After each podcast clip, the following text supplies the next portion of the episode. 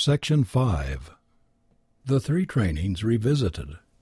The three trainings provide a great framework for thinking about spiritual work, a framework that can help us maintain a clear and empowering way of thinking about what we are doing.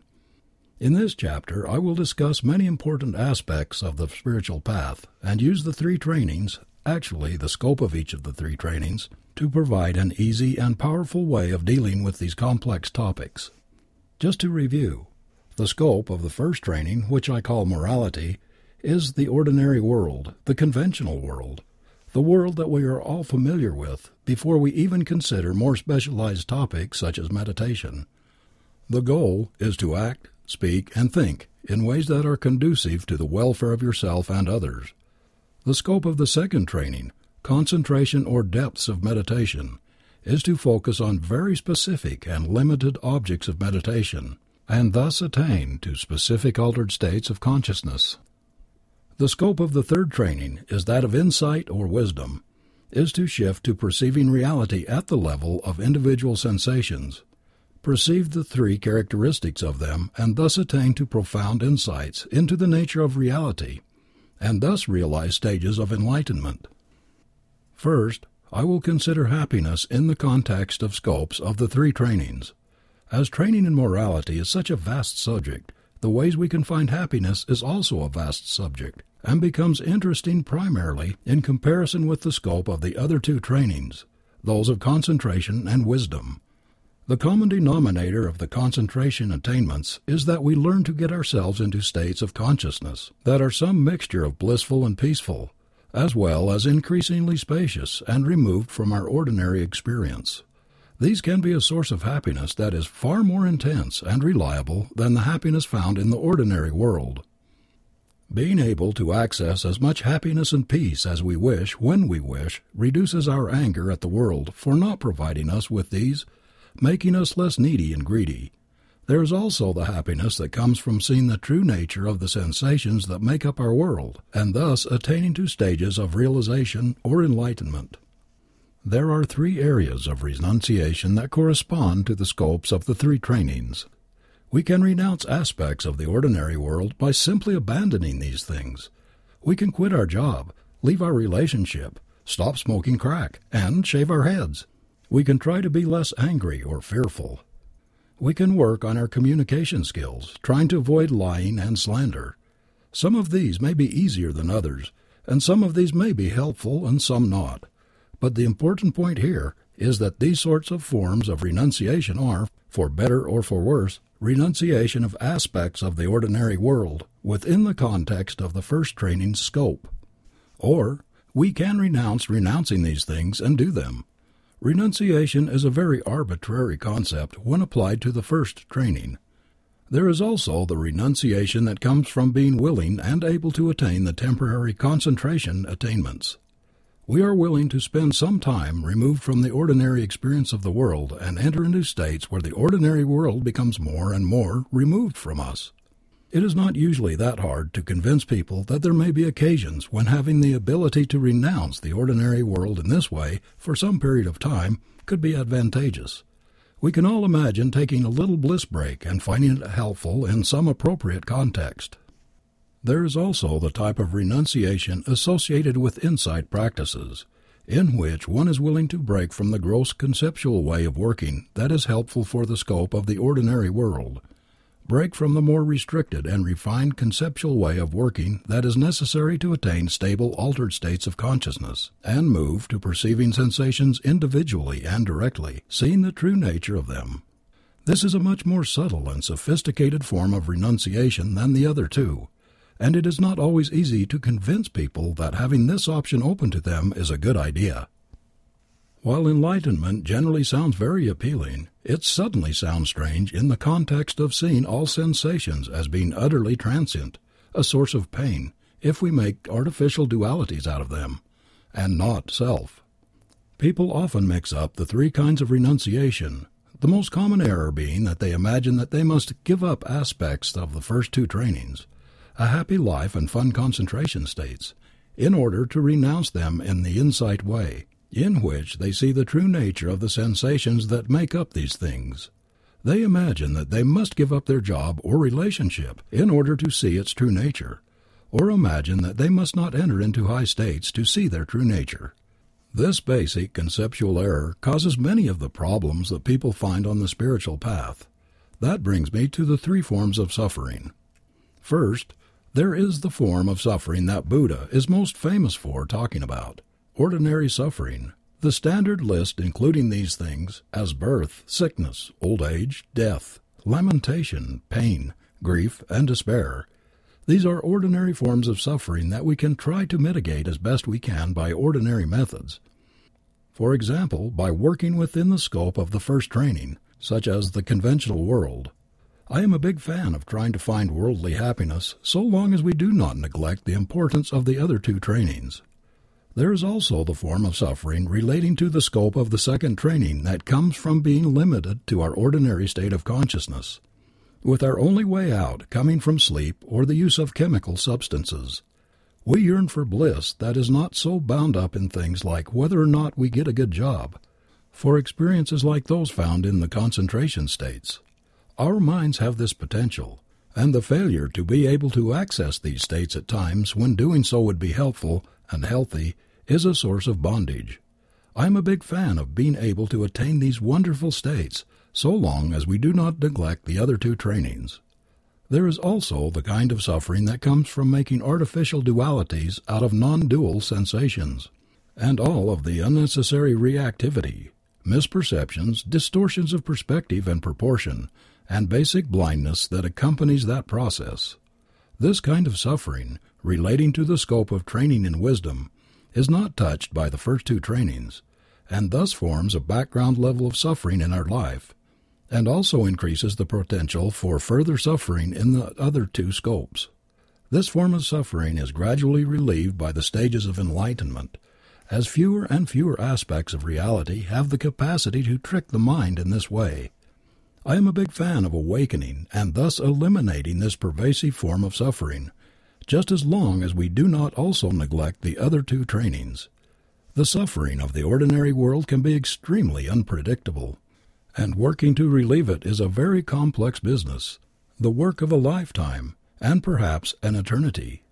The suffering related to being unable to access refined altered states of consciousness is mitigated by simply taking the time to learn the skills necessary and then refining them until they are accessible to us when we wish. There are limits to these states, and so the basic states attainable by training in concentration can be very thoroughly mastered within a lifetime and even within a few years or perhaps months for those with talent and diligence. The stages of enlightenment are permanent, and once they are attained, that aspect of our suffering is forever eliminated and never arises again. This can be accomplished by those who take the time to learn the skills necessary to see individual sensations clearly and are willing to work on that level.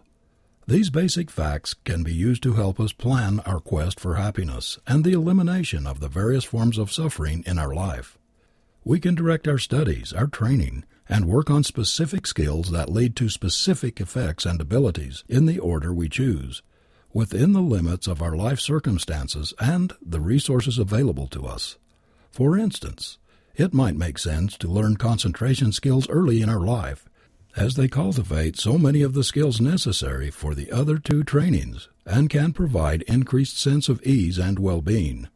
For example, rather than popping a cold beer at the end of a hard day, we could bathe our body and mind in as much bliss and peace as we can stand for as long as we wish. If we master concentration practices, we have the option to make such choices. It might also make sense to work on insight practices early rather than later, so as to reduce the amount of time during our life that we spend with the fundamental suffering caused by the illusion of duality. There is only so much we can do to prevent ordinary suffering for ourselves and others, though it is always good to do what we can. Thus it is also good to realize that we can also reduce and eliminate the other forms of suffering through learning the two basic styles of meditation more easily than we can eliminate much of our conventional suffering. There are three ways in which words such as enlightenment are used, and these may also relate to the scopes of the three trainings. However, I feel that this is a dangerous habit, and I strongly advocate using enlightenment and similar words to refer only to ultimate insights, meaning the stages of awakening in the high and traditional sense. While we may hear people speak of committing enlightened actions, or of thinking in enlightened ways, I have come to the conclusion that for spiritual training we either need to be very careful to explain that these are very conventional and relative definitions of enlightenment or not use such language at all. Some traditions give some of the very high concentration states an ultimate status. I also advocate strongly against this, as did the Buddha, these states are so compelling and seductive for some people that they imagine they are enlightened in the non dual sense when they are merely having temporary unitive or unknowing experiences. That is, experiences where reality did something that was sufficiently lacking in specific qualities or intensity to be clearly known. Thus, I strongly suggest that such attainments never be associated with the language of enlightenment in any way, Thus, I define enlightenment as permanently eliminating the basic perceptions that either duality or unity is the answer, and thus attaining to permanent non dual realizations that are unshakable. It has nothing whatsoever to do with how things manifest, and everything to do with some basic understanding of those things. I devote an entire chapter to explaining this more fully, but it is important for the discussion in between here and there to have been introduced to the strict and formal definition of enlightenment that I will be using. These frameworks can also be useful for looking at other common issues, such as thoughts of past and future, that people run into when they get into meditation. Confusion arises when these pieces of advice are applied outside of the scope for which they were meant. When working on our ordinary lives, for example, within the scope of the first training, the content of our thoughts on past and future is very helpful, in fact, absolutely necessary. With experience, we generate a body of memory of what leads to what in this world, and with our predictive ability, we can use this to try to craft a well lived life, however we define that. However, when working on training in concentration, such thoughts are generally ignored or suppressed by deep concentration on another object. When doing insight practices, it doesn't matter so much if thoughts of the past or future arise, so long as we ignore their content, notice that they occur now, and notice the true nature of the individual sensations that make up those thoughts. It is common to hear of people trying to apply one piece of advice to a scope for which it was never intended, like trying to stop thinking when trying to deal with their daily life. This sort of practice would simply promote stupidity and there is already more than enough of that. In short, when evaluating or applying a piece of spiritual advice, make sure you understand the specific context for which it was designed. I thought it would be fun to envision the three trainings as characters and have them critique each other and then talk with each other about ways that they could reinforce each other. I will do this in the form of a short play in one act. While I will exaggerate and dichotomize their issues with each other for comic effect, I do think that each of the points made has some validity. Hopefully, you will see through the humor to the important points being illustrated. The curtain opens. Morality, concentration, and insight are sitting in a bar having a discussion. A large stack of empty shot glasses sits in front of each character. Morality. You navel gazing, self absorbed, good for nothing freaks! I go out and work all day long to make this world fit to live in, while you two sit on those sweat covered cushions and cultivate butt rot. I go out and make good money, keep food in our mouths, a roof over our head, deal with our stuff, and you go out and spend our money up at that freak house you call a meditation center when there's important work to be done. I want to work on my tan. Insight. Who are you calling self absorbed? I can't be self absorbed by definition. If it wasn't for me, you would be so stuck in dualistic illusion that you wouldn't know your ass from your elbow. You conceptually fixated, emotionally mired, bound up manifestation looking, twelve sandwich eating. Concentration. Yeah, and by the way, Mr. Oh So Worldly, you should lighten up sometimes. Work your fingers to the bone, what do you get? Bony fingers, that's what. And that goes for you too, Mr. Enlightenment. If you didn't have my skills, you'd be shit out of luck, unable to focus, and dead boring to boot. Who brings up the deep joy and wondrous minds around here? I do, that's who. So you two should just shut up. Insight. Oh, yeah? Well, Mr. La La Land, if it weren't for me, we'd be so caught up in your transit highs that we might just get arrested. Somebody call the law. You two are so easily sucked into blowing things out of proportion that without me you two would have all the perspective as of a dung heap. Morality. Dung heap? You'd be lucky to have a dung heap if it wasn't for me, you emptiness fixated, oh, I'm so conceptual vibration junkie. What good is having perceptive if you just don't go out and use it? Concentration. Yeah, and speaking of perspective, I give you guys more perspective than you have any idea of. Not only do I provide a bridge between our resident Save the World poster child and the void fixated flicker boy, I help you two get your twitchy little minds right. I help the Boy Scout here gain more and more deeper insights into his screwed up emotional world and stuff than he ever could have on his own. And if it wasn't for me, Mr. Ultimate would just be spinning his wheels in the parking lot. And furthermore, I am fun, fun, fun. Insight. Yeah, well, maybe, you don't know when to stop. You otherworldly space case. If Relative Man and I hadn't pulled you out of the clouds, you'd still be lost in some formless thinking that you had half a clue. I'm the one with the clue. There ain't nothing in the world like what I know, and without it, you two's whole pathetic little sense of identity would be bound up in a world beyond your control. I am your salvation, and you know it. Morality. Beyond my control, my ass. I make things happen in this world, great things. I am the one that really gets us somewhere. I make a difference. Who cares if there's no self when people are starving in Africa? Insight. Who cares is exactly my point. There is no separate, permanent self that cares. Morality. I know you are, but what am I? Exactly. Jerk. Concentration. See? You guys got to chill out. Get some balance and peace in your life. Take a few moments and just breathe. Leave your worries and cares behind and fly the friendly skies. It's free, legal, and oh so recommended. You can quit whenever you like. All your friends are doing it. Come on, just relax. Morality. All right, Fly Guy, when are we going to deal with our emotional issues, huh? When are we going to save the world? We can't just go on vacation forever. Insight. Your problem is that you can't see the sensations that make up these issues as they really are. So you make such a big frickin' deal out of them.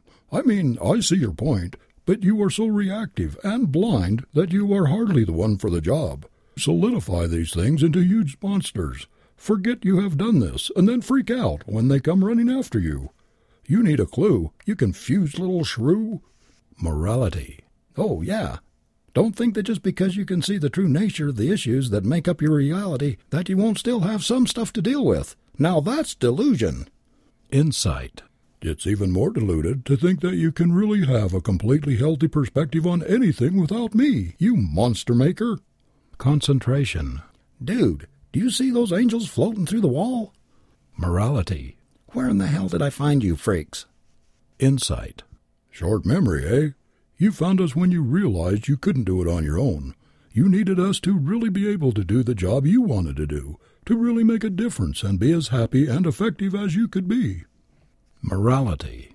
Yeah. And when can I get rid of you? Concentration. When you have mastered us completely. Jinx, one, two, three, four, five, six, seven, eight, nine, ten. Bartender. The end. If you find that you've gotten to the point when you cannot laugh at your own path, stop immediately and figure out why.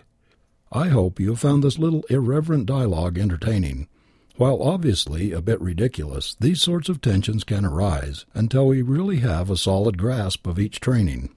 When we have this, they will work together as they were meant to.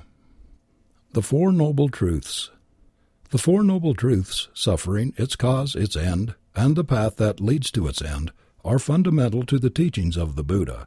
He was fond of summarizing his whole teaching in terms of them. Actually, when asked to be really concise, he would just say the first and third, suffering and the end of suffering. This was what he taught. Like the other little lists here, they have great profundity on many levels and are worth exploring in depth. Truth number one Suffering. The first truth is of suffering. Hey, didn't we just see that in the three characteristics? Yes, isn't that great? We also just saw it in the three trainings revisited. There must be something important about it. Why do we practice? Suffering, that's why. It is just that simple. Why do we do anything? Suffering. Plenty of people balk at this and say that they do lots of things because of reasons other than suffering. I suppose that to be really correct I should add in ignorance and habit, but these are intimately connected to suffering. This is worth investigating in depth. Perhaps there is something more to this first truth that may have been missed on first inspection, as it is a deep and subtle teaching. Actually, to understand this first truth is to understand the whole of the spiritual path, so take time to investigate it. The basic gist of the truth from a relative point of view is that we want things to be other than they are, and this causes pain. We want things that are nice to be permanent. We want to get what we want and avoid what we don't want. We wish bad things would go faster than they do, and these are all contrary to reality. We all die, get sick, have conflicts, and constantly seem to be running around, either trying to get something, greed, or get away from something, hatred, or tune out from reality altogether, delusion. We are never perfectly happy with things just as they are. These are the traditional, relative ways in which suffering is explained, but these definitions can only take us so far. At the most fundamental level, the level that is the most helpful for doing insight practices, we wish desperately that there was some separate, permanent self, and we spend huge amounts of time doing our best to prop up this illusion. In order to do this, we habitually ignore lots of useful information about our reality and give our mental impressions and simplifications of reality much more importance than they are necessarily due. It is this illusion that adds a problematic element to the normal and understandable ways in which we go about trying to be happy. We constantly struggle with reality because we misunderstand it, i.e., because reality misunderstands itself. So what's new, one might say? Good point. It isn't new, is it? This has been the whole of our life. The big question is, is there some understanding which makes a difference? Yes, or we wouldn't be bothering with all of this spirituality stuff. Somewhere, down deep in our being, there is a little voice that cries, There is another way. We can find this other way. Connecting with the truth of suffering can actually be very motivating for spiritual practice. Most traditional talks on the Buddha's teaching begin with this. More than simply motivation for spiritual practice, tuning into suffering is spiritual practice. Many people start meditating and then they get frustrated with how much suffering and pain they experience, never knowing that they are actually starting to understand something. They cling to the ideal that insight practices will produce peace and bliss, and yet much of what they find is suffering. They don't realize that things on the cushion tend to get worse before they get better. Thus, they reject the very truths they must deeply understand to obtain the peace they were looking for, and thus get nowhere.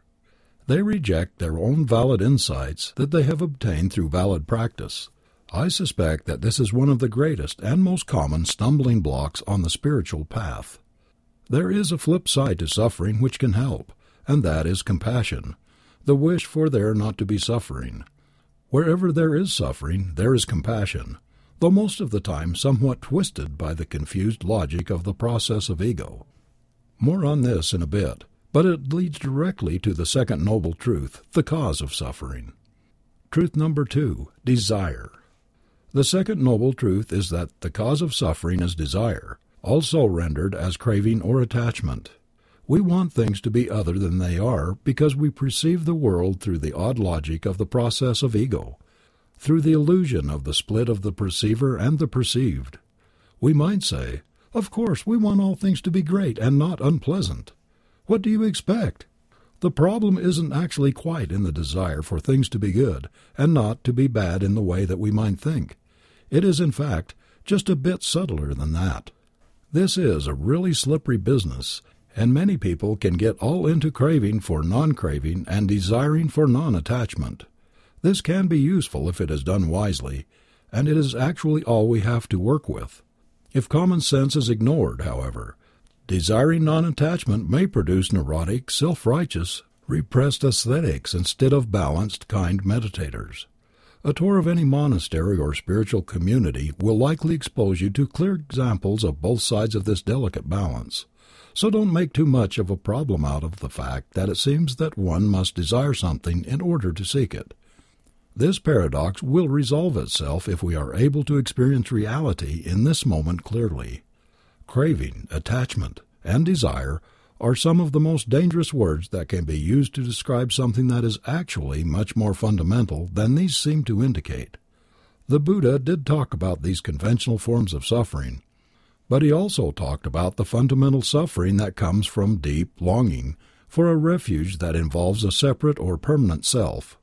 We imagine that such a self will be a refuge, and so we desire such a self. We try to make certain sensations into such a self we cling to the fundamental notion that such a self can exist as a stable entity, and that this will somehow help. The side effects of this manifest in all sorts of addictions to mind states and emotions that are not helpful. But these are side effects and not the root cause of suffering that the Buddha was pointing to. As stated earlier, a helpful concept here is compassion, a heart aspect of the practice and reality related to kindness. You see, Wherever there is a desire, there is suffering, and wherever there is suffering, there is compassion, the desire for the end of suffering. You can actually experience this. So obviously, there is some really close relationship between suffering, desire, and compassion. This is heavy but good stuff and worth investigating. We might conceive of this as compassion having gotten caught in a loop, the loop of the illusion of duality, this is sort of like a dog's tail chasing itself. Pain and pleasure, suffering and satisfaction always seem to be over there. Thus, when pleasant sensations arise, there is a constant, compassionate, deluded attempt to get over there to the other side of the imagined split. This is fundamental attraction. You would think that we would just stop imagining there is a split, but somehow that is not what happens. We keep perpetuating the sense of a split even as we try to bridge it, and so we suffer. When unpleasant sensations arise, there is an attempt to get away from over there, to widen the imagined split. This will never work, because it doesn't actually exist. But the way we hold our minds as we try to get away from that side is painful. When boring or unpleasant sensations arise, there's an attempt to tune out altogether and forget the whole thing to try to pretend that the sensations on the other side of the split are not there. This is fundamental ignorance and it perpetuates the process, as it is by ignoring aspects of our sensate reality that the illusion of a split is created in the first place. These strict definitions of fundamental attraction, aversion and ignorance are very important, particularly for when I discuss the various models of the stages of enlightenment. Given the illusion, it seems that somehow these mental reactions will help in a way that will be permanent.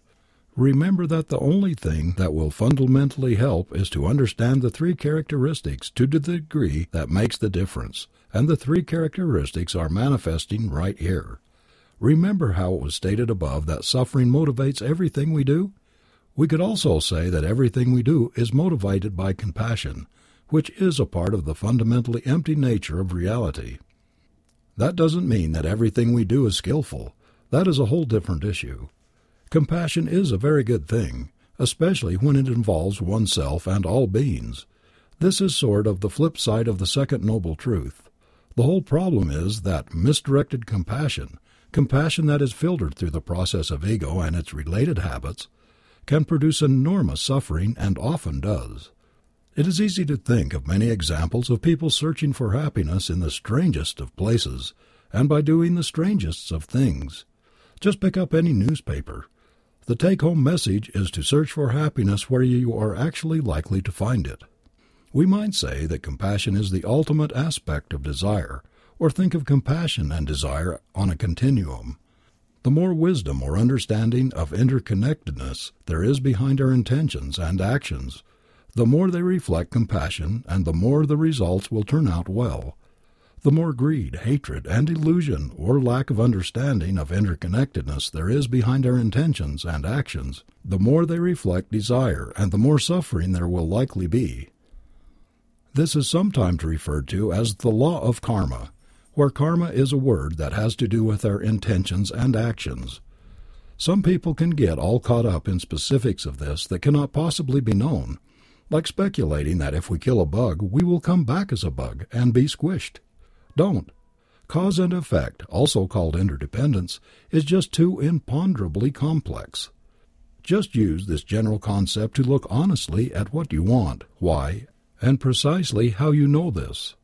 Examine what the consequences of what you do and think might be for yourself and everyone, and then take responsibility for those consequences. It's a tall order and an important practice to engage in, but don't get too obsessive about it. Remember the simplicity of the first training, training in kindness, generosity, honesty, and clarity, and gain balance and wisdom from the other two trainings as you go. Sometimes looking into suffering and desire can be overwhelming. Life can sometimes be extremely hard. In these moments, try looking into the heart side of the equation, compassion and kindness. Connect with the part of your heart that just wishes the suffering would end and feel that deeply especially as it manifests in the body. Just this can be profound practice. There are also lots of other good techniques for cultivating a spaciousness of heart that can bear anything, such as formal loving kindness practices. See Sharon Salzberg's excellent Loving Kindness, The Revolutionary Art of Happiness. Finding them and practicing them can make the spiritual path much more bearable and pleasant and this can make it much more likely that we will be able to persevere, gain deep insights, be able to integrate them into our lives, and use them to benefit others. The take home message is to take the desire to be happy and free of suffering and use its energy to do skillful things that can actually make this happen, rather than getting caught in the old unexamined patterns of searching for happiness where you know you will not find it. The three trainings are skillful and can inform the whole of our life. By following them, we may come to the end of many forms of suffering and be in a better position to help others do the same. Truth number three the end of suffering. This brings us nicely to the third noble truth, the end of suffering. Now, as noted before, there are three types of suffering pertaining to the scope of each of the three trainings. Traditionally, the Buddha talked about the end of suffering as relating to mastering the third training, and thus becoming highly enlightened. The first point is that it can be done, and is done today by meditators like you from many spiritual traditions. Yes, there are enlightened people walking around, and just not a rare few that have spent twenty years in a cave in Tibet. This is really important to understand and have faith in. The other point is that with the end of fundamental desire, which we will render here as the end of compassion and reality being filtered through the odd logic of the process of ego. There is the end of fundamental suffering. That's it. Done is what has to be done. Gone, gone, gone beyond, and all that. All beings can do it, and there is, to make a bit of a mystical joke, no time like the present. Now, it must be said that the Buddha also praised those who had mastered the two trainings and thus eliminated what suffering could be eliminated by those methods. Even very enlightened beings can benefit from mastering the concentration states. However, there are some complex and difficult issues related to eliminating all of the ordinary suffering in the world, and thus related to mastering the first training, which is an endless undertaking. It is because of this particular issue that such teachings as the Bodhisattva vow arose, and I will deal with these complexities toward the end of this book. Truth number four The Path. The fourth noble truth is the noble eightfold path that leads to suffering's final end. Another list! Hopefully you have come to like these little lists by now, and so one more will hopefully be seen as another manageable little guide on how to find the end of suffering. Luckily, we have already seen the whole of the Noble Eightfold Path in other parts of some of the other lists, and it is summarized in the three trainings of morality, concentration, and wisdom.